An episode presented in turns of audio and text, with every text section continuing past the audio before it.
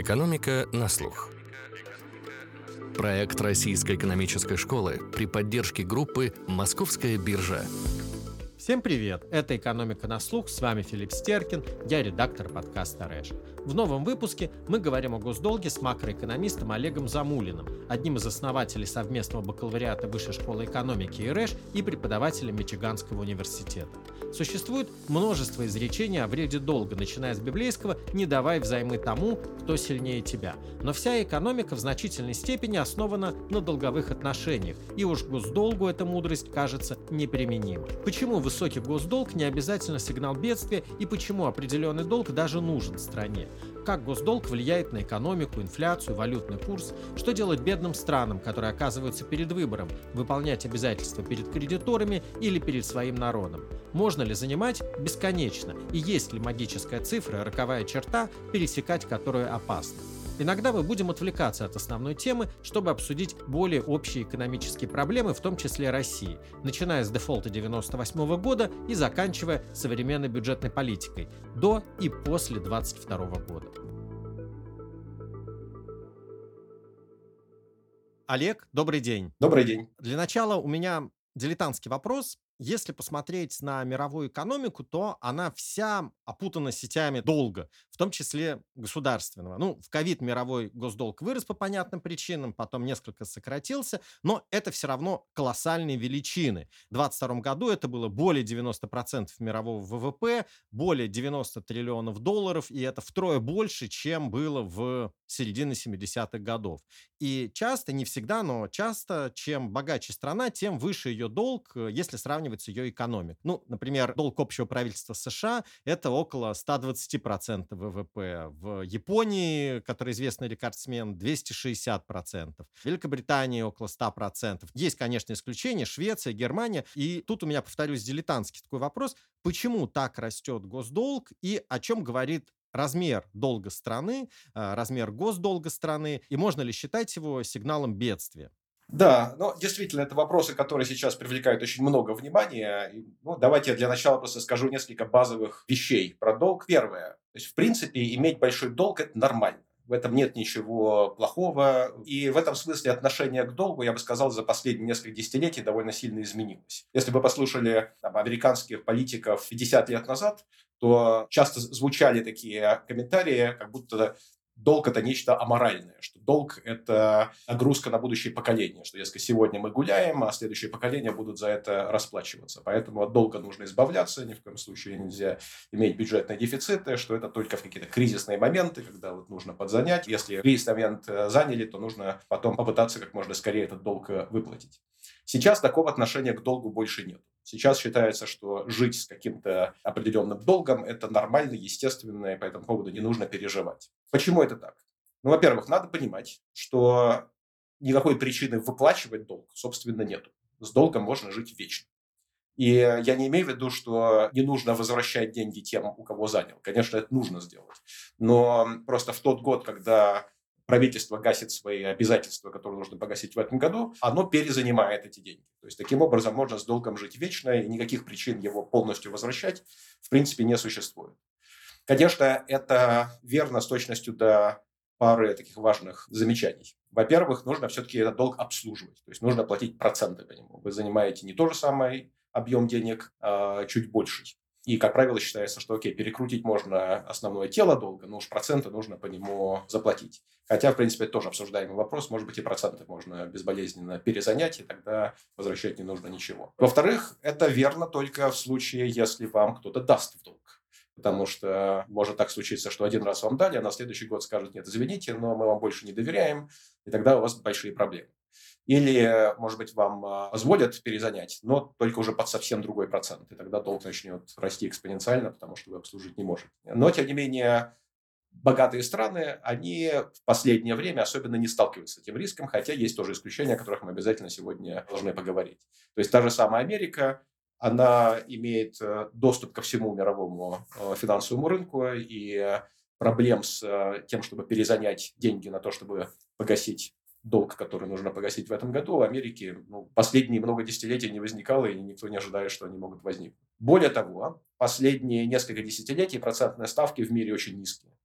Поэтому можно перезанимать и, и в том числе перезанимать на эти самые процентные платежи. Они, конечно, подскочили в этом году, точнее, в прошлом году в связи с борьбой с инфляцией. Процентные ставки подскочили, но все понимают, что это временное явление, и через какое-то время процентные ставки должны вернуться на низкий уровень. И, ну, наконец, третий момент, который я хотел бы подчеркнуть, что, в принципе, иметь определенный объем долга – это хорошо, потому что этот долг представляет собой очень привлекательные, малорискованные ликвидные активы, которые нужны финансовому рынку. То есть что такое долг? Как государство вообще берет в долг? Оно выпускает облигации и продает их на первичном рынке. То есть на первичном рынке это первому покупателю этой облигации.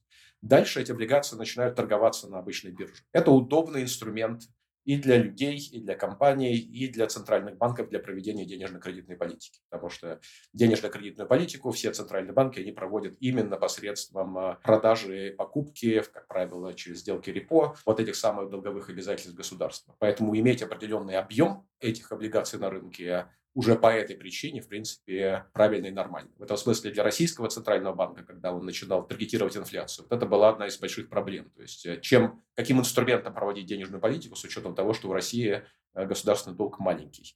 И поэтому там привлекались различные другие финансовые инструменты, корпоративные облигации и так далее.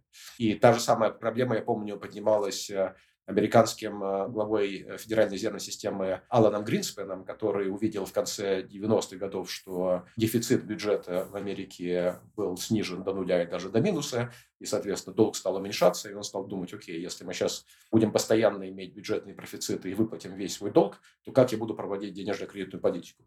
И он начал э, размышлять о том, какие другие инструменты использовать для этого. В принципе, это, наверное, возможно, просто надо переключиться на другие инструменты.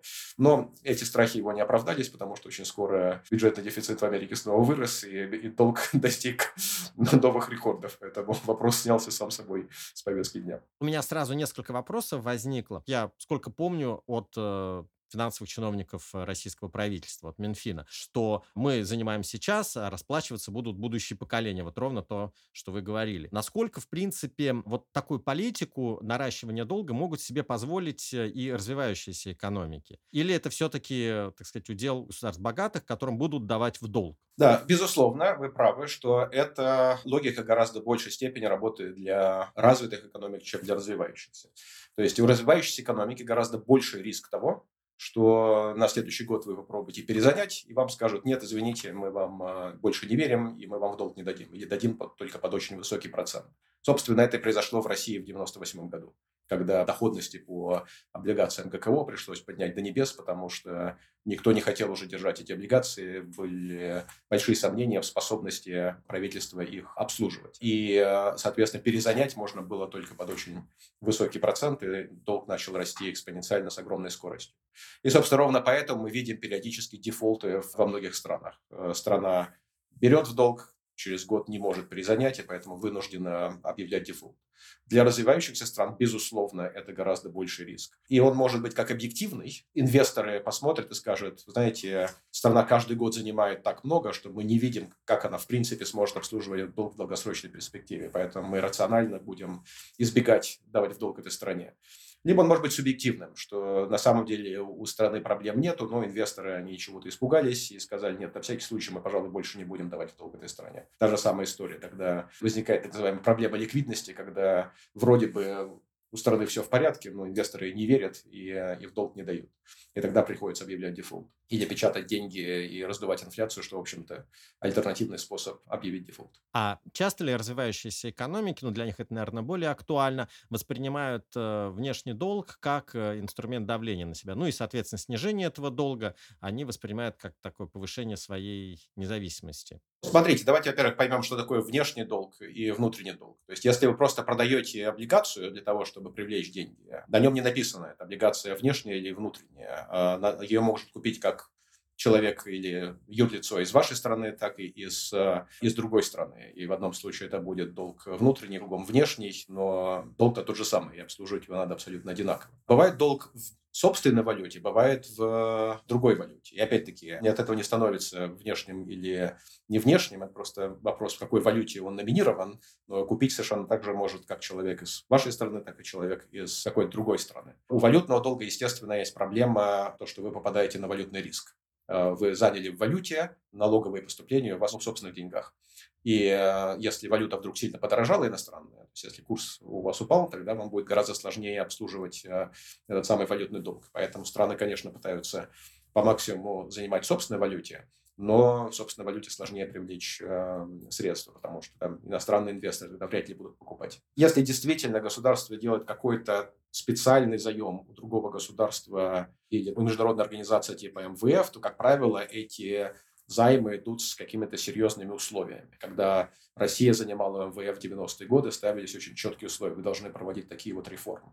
То же самое произошло, когда Греция в там, начале десятых годов э, заняла у Германии, Франции под условие того, что Греция проведет реформу своего бюджета и там, сильно уменьшит бюджетный дефицит, потому что иначе немцы и французы не готовы были давать в долг. Вот эти займы, которые не являются рыночными, а уже являются такими конкретными договоренностями между странами, они, во-первых, гораздо более редкие, и большая часть долга, о которой мы говорим, она не так выглядит. Они идут с условиями определенными, и эти условия, да, может кто-то рассматривать как политическое давление. А вот у меня такой, знаете, такой тогда базовый вопрос. А вообще, что включается в долг страны, ну, в госдолг страны? Да, это очень хороший вопрос, и на него, к сожалению, нет хорошего ответа. Потому что действительно, как правило, вот те цифры, которые называют, которые вы назвали в начале нашего разговора, там про 120% в США, там 260 в Японии, это просто долговые обязательства в виде облигаций. Но, в принципе, долг можно понимать гораздо шире. Например, в Китае госдолг не такой уж большой, но там огромный корпоративный долг.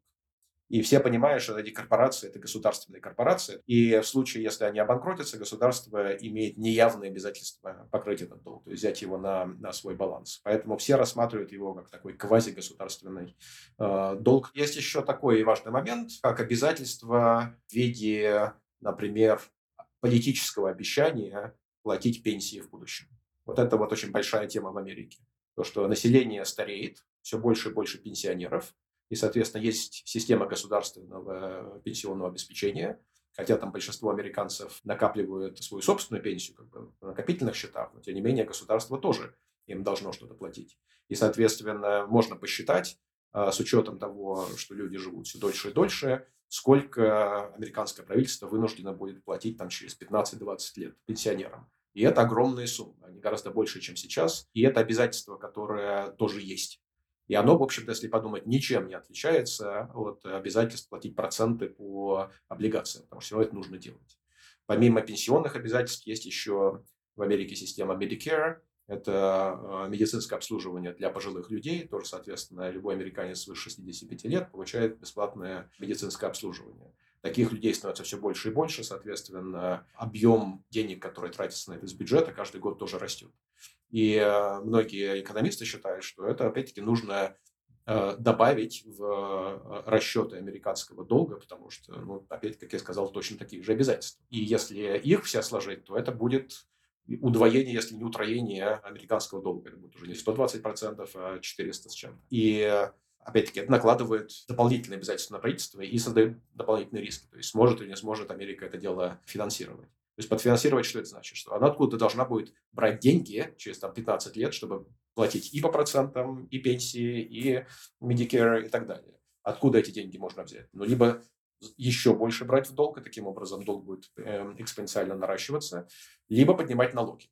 И увеличение налогов, вот это как раз бремя на будущее поколение, те самые, о которых мы периодически слышим. Тем более, что мы понимаем, что налоги имеют такой, то, что называется, искажающий эффект на экономику. То есть они не являются изъятием средств из экономики, потому что они тут же возвращаются в эту экономику посредством этих платежей, но налог, он вреден для экономики, в том смысле, что он дестимулирует экономическую активность. Если подоходный налог выше, люди начинают меньше работать. Если корпоративный налог выше, фирмы начинают меньше инвестировать. И весь объем пирога от этого сокращается. Поэтому чрезмерно повышать налоги – это тоже опасная штука. И это тоже проблемы, о которых говорится и которые обсуждаются при анализе того, насколько можно этот долг наращивать дальше. То есть, получается, из того, что вы говорите, следует, что вот предположение, что в какой-то теории США могут допустить дефолт, что они не смогут обслуживать свой долг, это не является предположением из области вообще абсолютной фантастики. Это, скажем, на данный момент не видно никаких предпосылок того, что Америка натыкается на такой риск,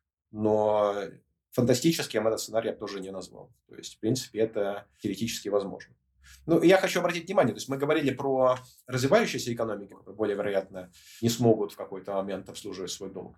Но из совсем недавней экономической истории могу вам назвать две развитые страны, которые сталкивались с такой проблемой. Ну, во-первых, естественно, Греция. В начале десятых годов, как я сказал, северные европейские страны вынуждены были давать ей много в долг, для того, чтобы они могли обслуживать свои бюджетные дефициты, потому что больше им никто в долг не давал. И, соответственно, там, Германия, Франция, они вынуждены были поставить большие условия перед Грецией о том, какие реформы нужно проводить.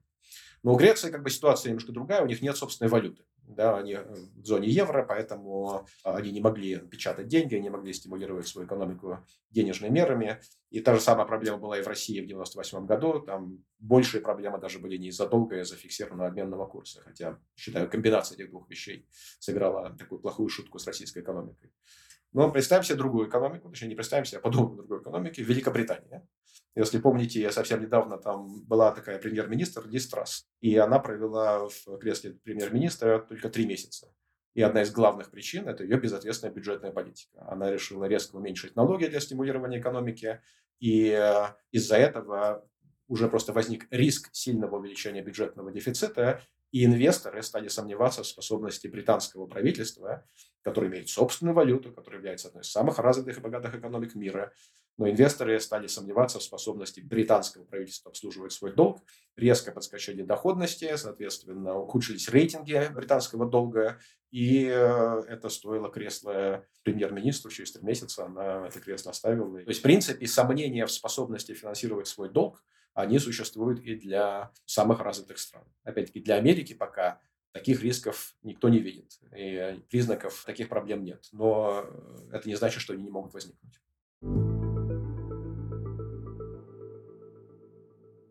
Давайте поговорим подробнее о связи экономики и уровня госдолга, о связи уровня госдолга и экономического роста. С одной стороны, это инструмент э, финансирования расходов государства, в том числе инвестиционных расходов в развитие. С другой стороны, это может сказаться негативно на частных инвестициях, ну, потому что государство, если много занимает и растут ставки, происходит некоторое такое вытеснение, замещение частных заемщиков.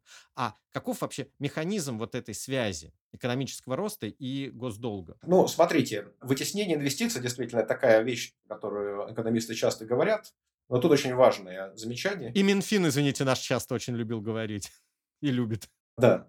Ну, Минфин тоже экономисты. Но смотрите, то есть вытеснение инвестиций – это не про долг, это про дефицит. Ну, то есть это немножко разные вещи, хотя очень сильно связаны. То есть дефицит – это сколько вы занимаете дополнительно каждый год. Да, я это имел в виду, да, да, да. Да, и, и механизм здесь, да, он именно такой, что когда государство выходит на рынок занимать оно э, фактически вынуждено привлекать деньги более высокими процентными ставками. То есть оно фактически должно говорить там, банкам, э, людям, э, фирмам, не стройте заводы, не делайте инвестиции, не давайте в долг корпорациям, а дайте в долг мне. Я предлагаю вам более выгодные условия. У меня и риск меньше, и, соответственно, банки вместо того, чтобы давать в долг компаниям, они начинают давать в долг государству, они начинают покупать гособлигации. И то же самое начинают делать люди. И поэтому процентные ставки повышаются. Э, повышение процентных ставок для э, компании означает, что многие компании отказываются от инвестиционных проектов, меньше строят заводов, меньше расширяют производство, и из-за этого страдает экономический рост. Вместе с тем, надо понимать, что все зависит от того, куда потом идут эти государственные деньги. Если государство действительно берет в долг для того, чтобы вкладываться в развитие, строит инфраструктуру и так далее, то это может на самом деле иметь, наоборот, положительный эффект. Да, частные инвестиции сегодня вытесняются, зато завтра у нас будет больше дорог, они увеличат возможности экономики производить, они уменьшат транспортные расходы компаний, и завтра у нас будет еще больше частных инвестиций, потому что государство вложилось в эти дороги. Если же государство просто элементарно проест, или еще хуже, проворуют эти деньги, тогда, естественно, вытеснение инвестиций сегодня произойдет, а увеличение частных инвестиций завтра не будет. Поэтому здесь очень важно понять, э, на что эти деньги тратятся. А как госдолг влияет на инфляцию? Если все хорошо, то никак. Если все плохо, то сильно. То есть, что имею в виду? Если у вас, опять-таки, вполне себе ответственный долг, то есть вы вполне можете его перекручивать и перезанимать, э, и с этим проблемой возникает, то вы спокойно с ним живете. На инфляцию влияет не долг, на инфляцию влияет денежная масса в, в стране. То есть, насколько у людей много денег, насколько они эти деньги тратят. Если государство начинает очень активно тратить и тем самым разгоняет спрос, и этот спрос влияет на инфляцию, то Центральный банк на это, как правило, реагирует повышением процентных ставок. Повышение процентных ставок снижает потребительскую активность, снижает активность частных э, инвесторов, и таким образом увеличение спроса со стороны государства компенсируется уменьшением спроса со стороны частного сектора, и ответственный Центральный банк, таргетирующий инфляцию, таким образом возвращает э, совокупный спрос к нормальному уровню, тем самым э, подавляя вот эти вот зачатки инфляции. Поэтому никакой проблемы для инфляции в нормальной ситуации не должно быть. Но мы понимаем, что если Центральный банк не является независимым, не является ответственным, не таргетирует инфляцию, а наоборот печатает деньги и дает государству и говорит, иди трать, или не реагирует своевременно на повышение государственных расходов повышением процентной ставки, тогда, естественно, этот долг будет означать увеличение денежной массы, увеличение совокупного спроса сверх возможности экономики производить, и это будет разгонять цены. То есть, если вы спросите меня, в чем заключаются причины гиперинфляции или просто очень высоких инфляций мировой истории, они почти всегда были связаны с тем, что Центральный банк просто печатал деньги для финансирования бюджетного дефицита поскольку других источников покрытия государственных расходов у государства не было. То есть, если вот это происходит, это называется в экономике бюджетное доминирование, когда бюджет диктует Центральному банку, сколько нужно печатать деньги. Когда Центральный банк не инфляцией занимается, а занимается обеспечением бюджета деньгами. Вот тогда действительно э, долг является источником инфляции. Ну вот сейчас довольно много говорится как раз о рисках э, бюджетного доминирования для Центробанков. Как вы считаете, насколько актуальна эта угроза, что Центробанку, так сказать, придется жертвовать э, своей ключевой целью, то есть таргетированием инфляции? Ну, мы знаем, что в каких-то странах, типа Венесуэлы или Турции, это, эта проблема реально есть. В большинстве стран, в большинстве развитых стран я этой проблемы не вижу. То есть мне кажется все-таки, что уже достаточно большой опыт здесь есть и достаточно большая ответственность у властей. Я не вижу особого давления на центральные банки вести себя таким образом. Ну и в центральных банках сидят высокопрофессиональные люди, они откажутся делать такие вещи, если это им будет сказано.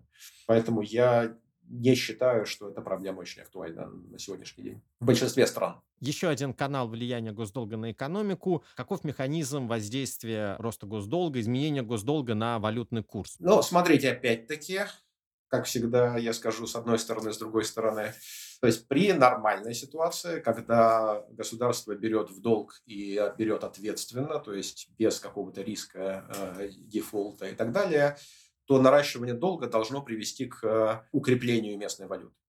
Почему? Потому что наращивание долга увеличивает процентные ставки внутри страны. Государство вынуждено привлекать высокими ставками. Процентные ставки повышаются, значит, вложение в бумаги этой страны становится более привлекательным. И э, если вложение в эту страну более привлекательным, происходит приток капитала, иностранцы начинают покупать местную валюту, и она дорожает. И это довольно часто наблюдается в мировой истории, когда страна, которая раздувает бюджетный дефицит, ее валюта начинает дорожать. Но, опять-таки, если мы находимся в другой ситуации, когда увеличение долга вызывает большие сомнения в способности государства этот долг обслуживать, как это, например, произошло в Великобритании при Естрас, тогда, наоборот, э, инвесторы начинают сбрасывать долг этой страны, выходить из этой валюты, и валюта обрушивается, как это и произошло с фунтом стерлинга в ранней осенью 2022 года. Поэтому, опять, все зависит от доверия. Олег, вы говорили о том, что в какой-то момент наращивание госдолга начинает представлять э, и может начать представлять угрозу для экономики. Существует исследование, которое указывает на некое пороговое значение госдолга, вот превышение которого становится экстремально опасным для экономики, начинает тормозить ее экономический рост, ну и, соответственно, дальше уже там снижает возможности обслуживать госдолг и может привести к кризису. Вот в работах э, известных экономистов Рейнхарта и Рогофа было указано такое пороговое значение 90% ВВП. Потом, правда, выходили исследования, которые э, подвергали сомнению их цифру, что там были ошибки в расчетах. Но, тем не менее, как вам кажется, вот есть ли некий э, такой порог, какой-то плюс-минус более-менее общий. Понятно, что и цифра 90% она не была точная для всех, это плюс-минус какой-то. Но вот тот порог, после преодоления которого усиливается негативное влияние госдолга на экономику, когда уже возникает угроза финансового кризиса? Честно говоря, нет. Я не думаю, что какое-то такое волшебное число существует. И опять-таки тоже у Рогов и Рейнхард, они тоже отдавали себе отчет, что то число, которое нашли, 90%, это не какое-то магическое число, что это оно не является научно обоснованным. Просто эмпирически они пронаблюдали, что если долг начинает превышать 90%, то экономический рост в стране начинает быть э, чуть более медленным. Опять-таки, не катастрофически более медленным, не обязательно наступает какой-то кризис. У них это именно была скорость роста экономики. Опять-таки, да, там потом находили ошибки, но, насколько я помню, эти ошибки, они ослабили результат, но не опровергли его полностью. То есть эм, результат стал чуть менее статистически значимым, но, в принципе, сохранился даже после корректирования этих ошибок. Вот, тем не менее, как правило, да, экономисты все равно считают, что чрезмерный долг он опасен. То есть при всех тех вещах, с которых я начал свой разговор, когда я сказал, что сейчас процентные ставки низкие, Америка может спокойно перезанимать, Япония может спокойно перезанимать, тем не менее, все равно все экономисты понимают, ну, где-то этот предел есть. Из этого же мы не должны сделать вывод, что ну, давайте вообще отменим налоги, и государство просто будет э, брать в долг и тем самым финансировать свои расходы, и пусть долг растет до бесконечности. Но нет, все понимают, что в какой-то момент проблемы начинаются. Весь мир пытается историческим образом нащупать вот этот вот критерий, когда все-таки долг начинает э, становиться проблемой. И, честно говоря, Пока ответ мы не знаем. И более того, скорее всего, это число разное для разных стран в разные периоды времени. Мы уже с вами обсуждали, для развивающихся стран порог явно ниже, чем для развитых стран, потому что развивающая страна гораздо более вероятно наткнется на ситуацию, когда она не сможет перезанимать под какой-то разумный процент. И это одна из причин, почему многие развитые страны, у которых вроде никаких проблем нету, они все равно говорят, нет, мы будем вести ответственную бюджетную политику, потому что мы хотим, чтобы этих проблем не было и впредь. Ну, один из таких веселых примеров, который я люблю приводить, это вот доковидная ситуация, когда в мире было очень много отрицательных процентных ставок. То есть, например, правительство Германии занимало под номинальный отрицательный процент. Ему платили за то, чтобы брать в долг. То есть, иными словами, правительство Германии могло выпустить облигацию на тысячу евро, каждый год ее перезанимать, и плюс этому каждый год им еще и платили проценты за то, что они взяли в долг. То есть это вообще ситуация, когда казалось, а зачем еще каким-то другим образом зарабатывать деньги? Выпускай долг, и тебе за это будут платить. Как государство такой депозит, оно размещает деньги, как будто бы в банке получает за это деньги. Совершенно верно. Вот. Но, тем не менее, немецкое правительство, оно говорило, нет, мы будем вести ответственную бюджетную политику, мы будем сокращать бюджетный дефицит. Многие экономисты там крутили пальцем в виска, говорили, ну что же вы делаете, вам платят за то, что вы берете в долг, а вы вместо этого сокращаете бюджетный дефицит. Опять-таки, право они были нет, я не знаю, сейчас я не хочу делать какие-то достаточные суждения, то есть я сам, честно говоря, был в некотором недоумении от поведения немецкого правительства в тот момент. Но ответ следующий, что да, они понимают, что теоретически где-то существует такой объем долга, который может в какой-то момент вызвать проблемы. И мы не хотим на эти проблемы наткнуться. То есть с долгом ситуация такая, потому что Мэнкью написал хорошо в э, какой-то статье, что пока проблем нет, то можно, в общем-то, жить с этим долгом, и он никаких проблем не вызывает. Но если проблемы появляются, это большие проблемы. То есть это действительно кризисная ситуация, когда вы вынуждены объявлять э, дефолт или вынуждены печатать деньги, что, собственно, тот же самый дефолт и есть. Когда вы наткнетесь на эту ситуацию, почему вы наткнетесь в эту ситуацию, мы заранее не знаем. Жизнь, она непредсказуемая. Поэтому как бы лучше не быть в этой ситуации. Лучше перестраховаться, лучше как бы перебдеть, чем недобдеть, и э, на всякий случай иметь э, долг пониже. То есть вот такая вот фобия долга, она сохраняется. Просто потому, что мы не хотим вот наткнуться на эту плохую ситуацию. Но где этот порог, не знает никто. Но, может быть, это такая уже унаследованная фобия, а на самом деле это поводов для страха и нет. Может быть, уже развитие рынков, развитие финансовых инструментов, бюджетных инструментов, э, инвестиционных инструментов и, конечно же, монетарных инструментов. Может быть, оно уже и позволяет, ну, не то чтобы там безгранично поднимать, бесконтрольно поднимать потолок госдолга, но, может быть, оно и позволяет уже, в общем, наращивать этот долг э, до практически любых пределов. Смотрите, то есть все равно как бы оно ни было. Но если вы занимаете много в долг, вам надо будет этот долг перекручивать и этот долг обслуживать. Это означает, что вам нужно будет иметь доступ к большому финансовому рынку, который готов давать в долг. Вот сейчас в мире такая ситуация, когда этот финансовый рынок есть. А на нем есть огромное количество людей, желающих дать в долг. Сейчас мы живем в эпоху, когда сбережений в мире много, то есть мир сберегает много. Потребность в заимствованиях, она маленькая. То есть компании не хотят брать в долг и инвестировать. Такие желаемые сбережения в мире превышают желаемые инвестиции. И в этой ситуации у правительств благоприятные условия, чтобы брать в долг. Собственно, именно поэтому процентные ставки такие низкие. Почему они низкие? Потому что в мире много сбережений и маленький спрос на, на инвестиции. Почему в мире так много сбережений? На эту тему как бы есть несколько теорий. Это тоже одна из таких наиболее обсуждаемых тем в макроэкономике сегодня. Одна из причин – это то, что люди стали жить дольше, и они планируют более длительные пенсии, и поэтому они сберегают больше на пенсии. Из-за этого норма сбережений в мире, в принципе, выросла. Она выросла примерно с 24% до 26% э, мировой экономики там, за последние 40 лет. Вторая причина – это рост Китая. Китай стал э, гораздо большей э, долей мировой экономики, а в Китае люди сберегают гораздо больше, чем в других странах. Опять-таки и по культурным причинам, и по причинам отсутствия у них щедрой пенсионной системы, у них норма сбережений сильно выше, чем в других странах. 40 с лишним процентов против обычных 20. Третья причина – это рост неравенства. Богатые люди э, сберегают больше, чем э, бедные, и э, неравенство в мире довольно сильно выросло за последние десятилетия. То есть это вот такие стандартные причины, которые называют для объяснения того, почему сбережения выросли. Почему спрос на инвестиции упал? Ну, во-первых, после 2008 года, после кризиса, компании стали гораздо более нетерпимы к риску. Они теперь боятся инвестировать, боятся строить заводы. Во-вторых, просто новая экономика, она нуждается в меньшем объеме капитальных средств, чем э, традиционная экономика. Если раньше экономика это были там, автомобили, сталь и так далее, то сейчас экономика это Кремниевая долина, это люди, которые сидят около компьютера и что-то там воюют. Им нужно гораздо меньше капитальных мощностей, поэтому спрос на это вырос. В-третьих, такие вещи, как Uber или Airbnb, они уменьшили спрос на строительство новых гостиниц, приобретение новых автомобилей и так далее. То есть вот эта вот новая экономика, она создала эффект, когда более эффективно используем уже существующие мощности и не нужно строить новые. Вот, то есть вот по всем этим причинам, и другие еще называются, мир готов много давать в долг, и мало кто хочет брать в долг. И это создает вот эти очень благоприятные условия для государственных займов. Будут ли эти условия продолжаться и в будущем или нет, мы не знаем.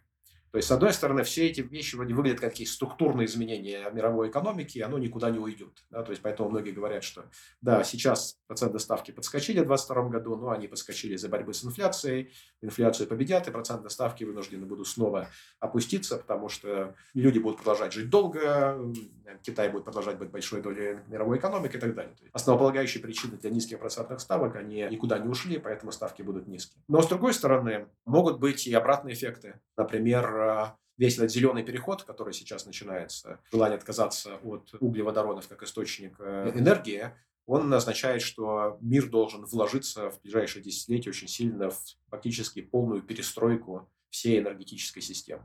Это гигантские инвестиции. То есть спрос на э, заемные средства сильно вырастет э, уже по этой причине. И это может иметь эффект обратный на процентные ставки, они из-за этого, наоборот, вырастут.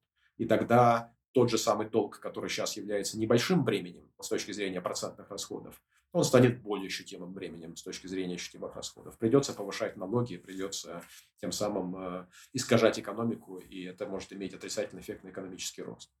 Поэтому считать само собой разумеющимся, что всегда будет большой доступ к э, вот этим заемным средствам, но это, это, наверное, опрометчиво. То есть нужно понимать, что сегодня они есть, а завтра их может не быть.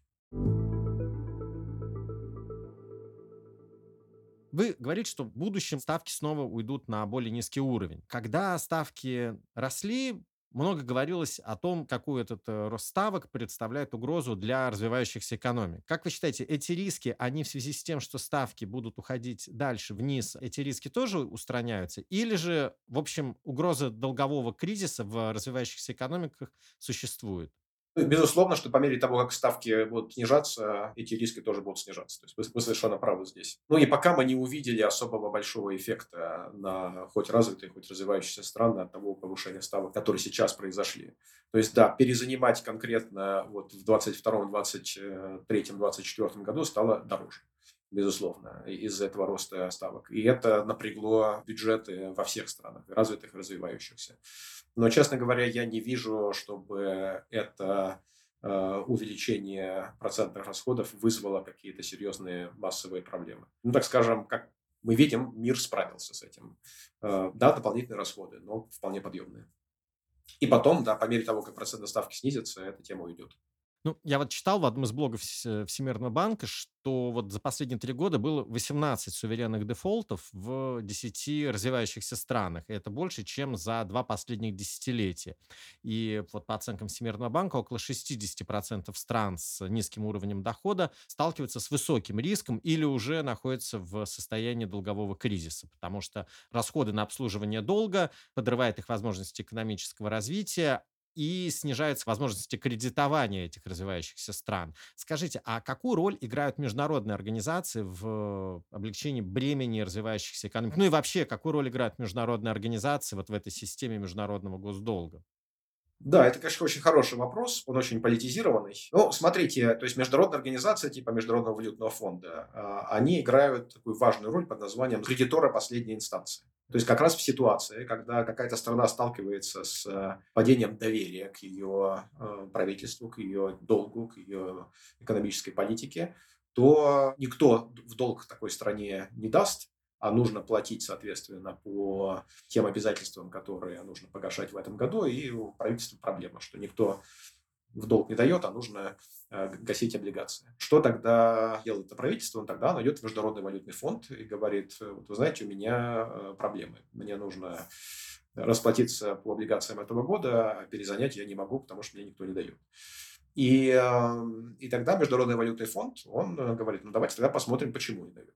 Ситуация один, что это чисто психологическая какая-то проблема, что у инвесторов повысилось э, неприятие риска, потому что в какой-то другой стране произошел какой-то дефолт, а у вас на самом деле так по всем э, показателям все нормально, и э, никаких проблем нет.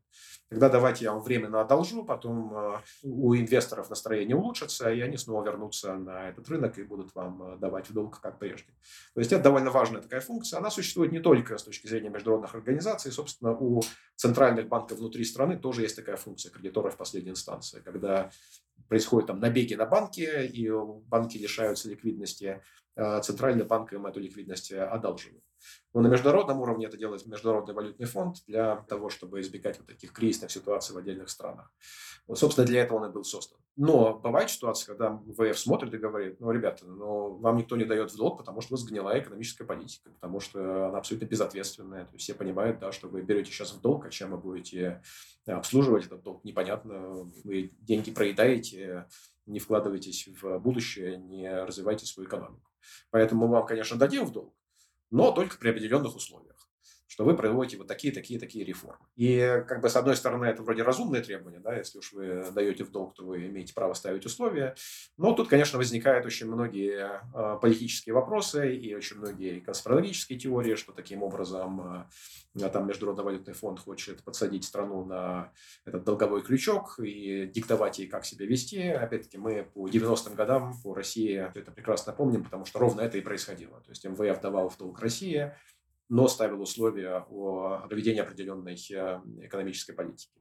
И, конечно, вопросов к этим рекомендациям, к этим условиям было очень много. Я тоже далеко не всегда был убежден в правильности этих рекомендаций, хотя большую часть критики, э, которая велась э, на Международный фонд, не готов поддержать. А, например, где вам кажется, были неправильными рекомендации МВФ? Ну, во-первых, если говорить про 98 год, в ретроспективе понятно, что отстаивать фиксированный обменный курс в 98 году было абсолютно неправильной стратегией. Нужно было позволить рублю упасть гораздо раньше, чем 17 августа 98 года. Это, наверное, была одна из главных ошибок. Потом постоянное требование повышать налоги э, для того, чтобы лишиться вот этого бюджетного дефицита. То есть налоговая система нуждалась не в повышении налогов, а в кардинальной перестройке, которая потом уже была проведена в России там, в 2000 году. Опять-таки, э, я сейчас задним умом говорю вещи, которые кажутся очевидными. В моменте они казались гораздо менее очевидными. И, возможно, ситуация могла пойти другим путем, и тогда бы сейчас я менее критически относился к тем рекомендациям. Но, тем не менее, задним числом было понятно, что и то, и другое было ошибочными рекомендациями. Ну да, если, кстати, даже абстрагироваться от каких-то там политических, конспирологических теорий, ну и экономическая наука, экономические взгляды, они сами все меняются. Допустим, отношение того, э, МВФ к капитальному контролю. МВФ э, сначала был категорически против этого, а потом он стал допускать, что нет, эти меры возможны, а потом он стал допускать, что возможно даже капитальный контроль вводить и превентивно. Ну, или тот же самый фиксированный обменный курс. То есть в 90-е годы это считалось нормальной, это считалось очень правильной стратегией для остановки инфляции. И действительно, это сработало в многих странах. Э, в том числе в России, для снижения инфляции. Но потом довольно быстро стало очевидно, что фиксированный обменный курс после выполнения своей основной функции по снижению инфляции, он становится скорее бременем, чем преимуществом, и от него нужно быстро избавляться.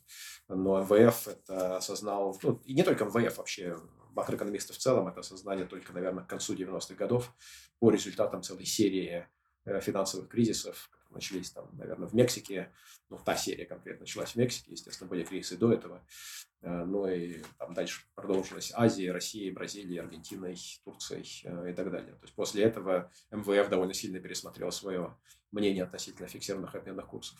Мы с вами несколько отдалились от долгов, от госдолга. Скажите, какую роль долговое бремя играет в бедственном положении бедных стран. И тут, ну, сложно, в общем-то, не вспомнить, что практически все бедные государства-должники – это бывшие колонии. И должны они, в общем, деньги тем, кем когда-то были завоеваны, и откуда уже даже после распада колониальной системы долгое время из них выкачивали достаточно много ресурсов и денег. Самый такой, наверное, может быть, показательный, старый, но, тем не менее, показательный случай – это случай Гаити, одной из самых бедных или самой бедной страны в мире, которая выплачивала колоссальный долг Франции, власть которой бывшие рабы свергли, но должны были платить компенсацию за то, что они стали свободны. То есть, иными словами, за то, что они, освободившись, лишили французов своей собственности, они должны были компенсировать эти потери. Насколько можно сказать, что это долговое бремя сейчас э, является одним из главных факторов, который не дает э, бедным странам начать динамично развиваться, или все-таки дело больше в их внутренней экономической политике, ну, в том числе в результате которой они это бремя и наращивают? Ну, опять я, как всегда, сделаю свою стандартную оговорку, что все уж очень сильно зависит от конкретной ситуации в конкретной стране. Ну, допустим, взять Африку, допустим. Да, но в целом все-таки, если меня спросите, почему Африка бедная, я никак не назову долг причиной этого. Я назову плохие политические и экономические институты. Коррупция, неэффективное госуправление и так далее. Все эти вещи, они, политическая нестабильность, они, собственно, и создают основные экономические проблемы.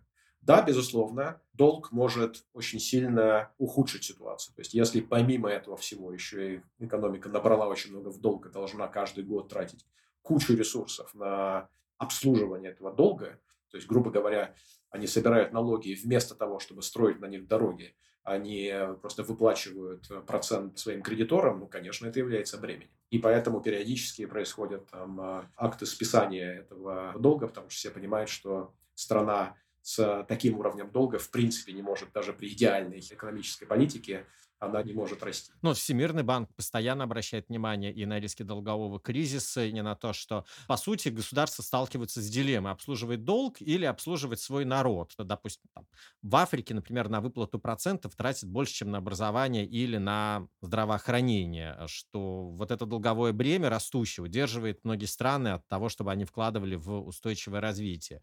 Что в 2022 году с бедной страны, страны с низким и средним уровнем дохода выплатили рекордные более более 440 миллиардов долларов на обслуживание внешнего долга. Конечно, это не главная проблема, вот, но, тем не менее, совокупность неглавных проблем может перерастать все вместе в главную. Вот, например, половина развивающихся стран, они почти 7% своих доходов государственных тратят именно просто на выплату долга. Ну, то есть это колоссальные, конечно же, для них э, платежи.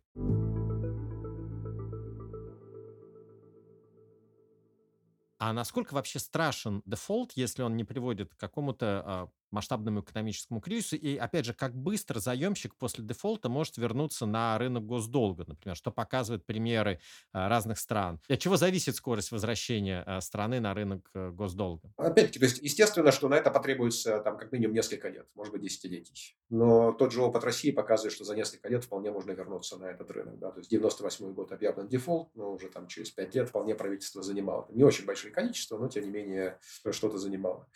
Ведь, э, опять-таки, насколько вы можете занимать или нет, зависит от доверия. Доверие, оно зависит от вашей текущей экономической политики, а не от прошлой экономической политики. Если вы сможете убедить кредитора, что, смотрите, да, была неправильная экономическая политика, была безответственная бюджетная политика, э, набрали много в долг, не думая, как это будут обслуживать, э, а мы теперь другие мы теперь ведем себя правильно, ведем себя устойчиво. Если убедить получится, э, и убедить нужно конкретными действиями, тогда можно возвращаться на рынок э, госдолга. Та же Россия стала вести себя совсем по-другому после 1998 года с точки зрения бюджетной политики. Появился стабилизационный фонд, э, стали накапливать резервы, и, соответственно, стали говорить, да, у нас есть, снова появились долговые обязательства, но у нас и резервы есть, что в случае чего, вам не волнуйтесь, мы дефолт не объявим.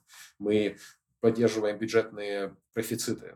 При бюджетных профицитах вообще очень просто брать в долг, потому что, в общем-то, даже особо и не нужно делать. Вы это делаете скорее для того, чтобы были эти финансовые инструменты на рынке, а не для того, чтобы покрыть бюджетный дефицит. И чтобы резервы сохранялись, которые позволяют дешевле занимать. Да, да, да, совершенно верно. Резервы – это способ поддерживать низкие процентные ставки. Но, тем не менее, опять-таки, э, Россия вернулась на этот рынок госдолга, опять-таки, в небольших объемах. То есть, смогла ли бы Россия занять гораздо больше с учетом опыта того же самого 98 -го года. История не знает сослагательного наклонения, вот, но с большой вероятностью нет, потому что все-таки инвесторы они понимают, что в анамнезе, собственно, у страны есть э, такие эпизоды, и э, для того, чтобы доверять правительству, нужно иметь устойчивую политическую систему, устойчивую Э, экономическую политику и знать, что экономическая политика не только сегодня ответственна, но можно ожидать, что она будет ответственна и на долгие годы вперед. Вы сказали про Россию, но гораздо более такой все-таки классический пример – это пример Аргентины, который постоянно дефолтит и постоянно возвращается на рынок госдолга. В общем, рынок ей прощает. Вообще, можно или нельзя занять в долг – это вопрос цены. Да, то есть я часто говорю вот эту фразу, страна сталкивается с ситуацией, когда ей никто больше долг не дает. Ну, под какой-то процент вам дадут долг всегда. То есть вы всегда предложите столько, что найдется какой-то сорви голова, который скажет, ну хорошо, под такой высокий процент и даже дам стране, которая каждые три года объявляет дефолт, а вось получится заработать. Вот, поэтому э, вернуться на этот рынок в принципе можно достаточно быстро. Но занимать под э, низкий процент и занимать много не получится. Все-таки на это должны уйти десятилетия возникает вопрос, дилемма, то есть у страны, что ей делать? Ей, например, э, выгоднее в какой-то момент дефолтнуть, или ей нужно продолжать обслуживать долг, и который, возможно, является ну, буквально неподъемным бременем уже для ее экономики. И это сложный выбор, но в какой-то момент его нужно делать. И тот же Всемирный банк, он пишет, что ну, дефолт – один из способов решения долговой проблемы. Ну, как, как и банкротство, собственно говоря, для частного заемщика. Но это плохое решение проблемы. То есть вы, опять-таки, тем самым э, лишаете себя возможности занимать под низкий процент многие годы. То есть это решение краткосрочной проблемы в ущерб э, долгосрочному развитию. Опять-таки, это можно делать только если вы сумеете убедительно послать сигнал, что теперь все будет по-другому. Что да, вот мы проводим черту под безответственной политикой предыдущих лет, объявляем дефолт, потому что оплатить этот долг все равно не получится, и с этого момента мы начинаем вести себя по-другому. Вот как убедить в этом э, кредиторов и сказать, что действительно верьте нам, что безумия прошлых лет больше не будет, а теперь все будет по-другому. И проблема в том, что когда вам не верят, значит, вам дают под высокие проценты, значит, это увеличивает вероятность следующего дефолта. Потому что чем выше у вас процентные ставки, по которым вы занимаете, тем сложнее вам обслуживать долг, тем более вероятно этот дефолт настанет. Давайте перейдем с вами к России. Что, как вы оцениваете долговую политику России, ну, если судить по последним годам и по планам на бюджетную трехлетку? Да, ну, смотрите, конечно, Россия до 22 года и после 22 года, это, конечно, очень, две очень разные бюджетные политики. Как Россия э, с точки зрения бюджетной политики себя вела между 98 и 22 годом, это очень необычная ситуация. Это было гиперответственная бюджетная политика, то есть попытка избежать бюджетного дефицита любым образом. Ну, может быть, там за исключением периода между 2008 и 2016 годом, когда произошло такое отклонение от бюджетного правила, и когда Россия тратила, ну, российское правительство тратило больше, чем, э, грубо говоря, цены на нефть могли себе позволить, но, тем не менее, и из этой ситуации там вырулили и вернулись обратно к бюджетному правилу и снова стали поддерживать бюджетные профициты. И э, это я часто называл такой э, последствием первородной травмы 98 года. То есть, увидев, чему может привести безответственная бюджетная политика, дальше решили эту ошибку больше не повторять и э, очень тщательно следить за тем, чтобы все время поддерживали бюджетный профицит, только в кризисные моменты превращая его в бюджетный дефицит.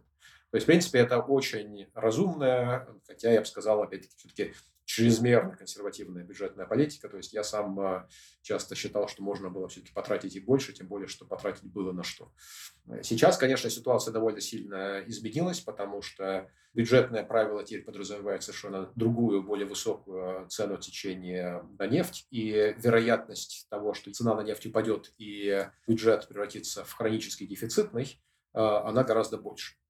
Э, с учетом того, что весь этот мировой рынок заимствований России особенно недоступен, то занимать можно только внутри страны, то есть э, э, источник сбережений, он здесь гораздо меньше. И поэтому сейчас бюджетная политика, хотя вроде бы она по-прежнему ответственная, да, мы по-прежнему не видим крупных дефицитов, видим и профициты, но она вот основывается на предположении о высокой цене на нефть. Более того, мы знаем, что сейчас процентные ставки в России очень высокие, и, скорее всего, они будут оставаться высокими длительное время. Причина – это именно большие государственные расходы. То есть я говорил, что если государство много занимает, это означает, что… Точнее, даже просто много тратит. Это означает, что частный спрос нужно гасить более высокими процентными ставками что и делает Центральный банк, он вынужден это делать, у него нет другого выхода. И, скорее всего, ситуация будет продолжаться. Поэтому в моменте я, с одной стороны, риска не вижу, потому что госдолг по-прежнему очень низкий. А, там сколько сейчас, по 20 с небольшим процентов ВВП. Цены на нефть пока позволяют поддерживать те государственные расходы, которые сейчас есть. Но в случае падения цен на нефть мы знаем, что иногда они могут упасть сильно и надолго, как они падали, например, в 1985 году или в 2014 году, вот, то в этой ситуации бюджет уже станет хронически дефицитным, э, причем сильно дефицитным, и процентные ставки будут оставаться высокими, то есть поддерживать этот дефицит при таких процентных ставках уже будет затруднительно. Поэтому как я сказал, сейчас ситуация уже совсем не такая, как она была несколько лет назад. И вот здесь вот как раз и возникают мысли о том, что может сложиться угроза этого бюджетного доминирования, о котором мы с вами говорили ранее, что бюджетная политика начнет доминировать над э, политикой Центробанка. Да, такой риск есть. Опять-таки, пока Центральный банк никак не, не показывает никаких признаков того, что он так себя будет вести, и они э, совершенно правильно подняли процентную ставку очень высоко именно э, по той логике, которую я проговорил, но, да, бюджетное доминирование будет э, заключаться в том, что правительство будет занимать, а Центральный банк не повысит процентную ставку. И тогда будут тратить и правительство, и частный сектор. Это очень сильно раздует совокупный спрос, денежную массу, и будет большая инфляция. А, такой сценарий возможен, но это будет означать радикальное изменение текущей денежно-кредитной политики. То есть, э, значит, Центральный банк просто отречется от всего, что он делал последние 10 лет и начнет себя вести по-другому. То есть, пока я не вижу никаких признаков желания Центрального банка это сделать, но кто знает, что будет впереди.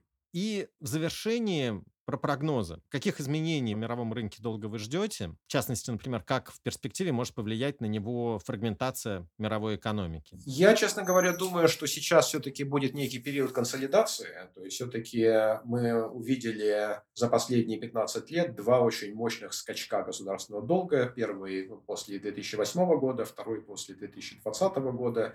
И этот новый уровень госдолга, на который мир вышел, в общем-то, всех довольно сильно напугал. И никто не понимает, насколько это опасно. В смысле, никто не понимает, опасно это или нет, это имею в виду. И я не понимаю, опасно это, это или нет. Собственно, во многом об этом мы сегодня и говорили, что мы увидели как бы, новые уровни госдолга, и вроде они не вызывают проблем, но мы понимаем, что они потенциально могут эти проблемы вызвать. Вот, поэтому я думаю, что сейчас страны будут стараться ограничить дальнейший рост своего долга, считать, что, ребят, хорошо, подскочили, но давайте попытаемся как минимум зафиксироваться на этом уровне, может быть, даже его снизить немного, и э, мы будем просто видеть такое поведение в ближайшее время. Что касается фрагментации, ну да, то есть мы действительно видим, э, что этот процесс идет, он скорее связан с э, торговлей, нежели чем с потоками капиталов. Но фрагментация так мгновенно я не вижу большого эффекта здесь, потому что, опять-таки, страны могут э, занимать внутри себя, страны могут э, занимать у дружественных стран, и таким образом по-прежнему доступ к финансовым рынкам у большинства стран должен так или иначе сохраняться конце концов, тоже Китай является по-прежнему довольно большим кредитором, хотя гораздо меньше, чем 15 лет назад. Поэтому вот я думаю, что консолидация – это то, что мы будем видеть в ближайшие годы. Олег, спасибо вам большое. Да, большое спасибо за приглашение. Было очень интересно поговорить Финансовая пропасть – самая глубокая из всех пропастей. В нее можно падать всю жизнь, говорил Остап Бендер.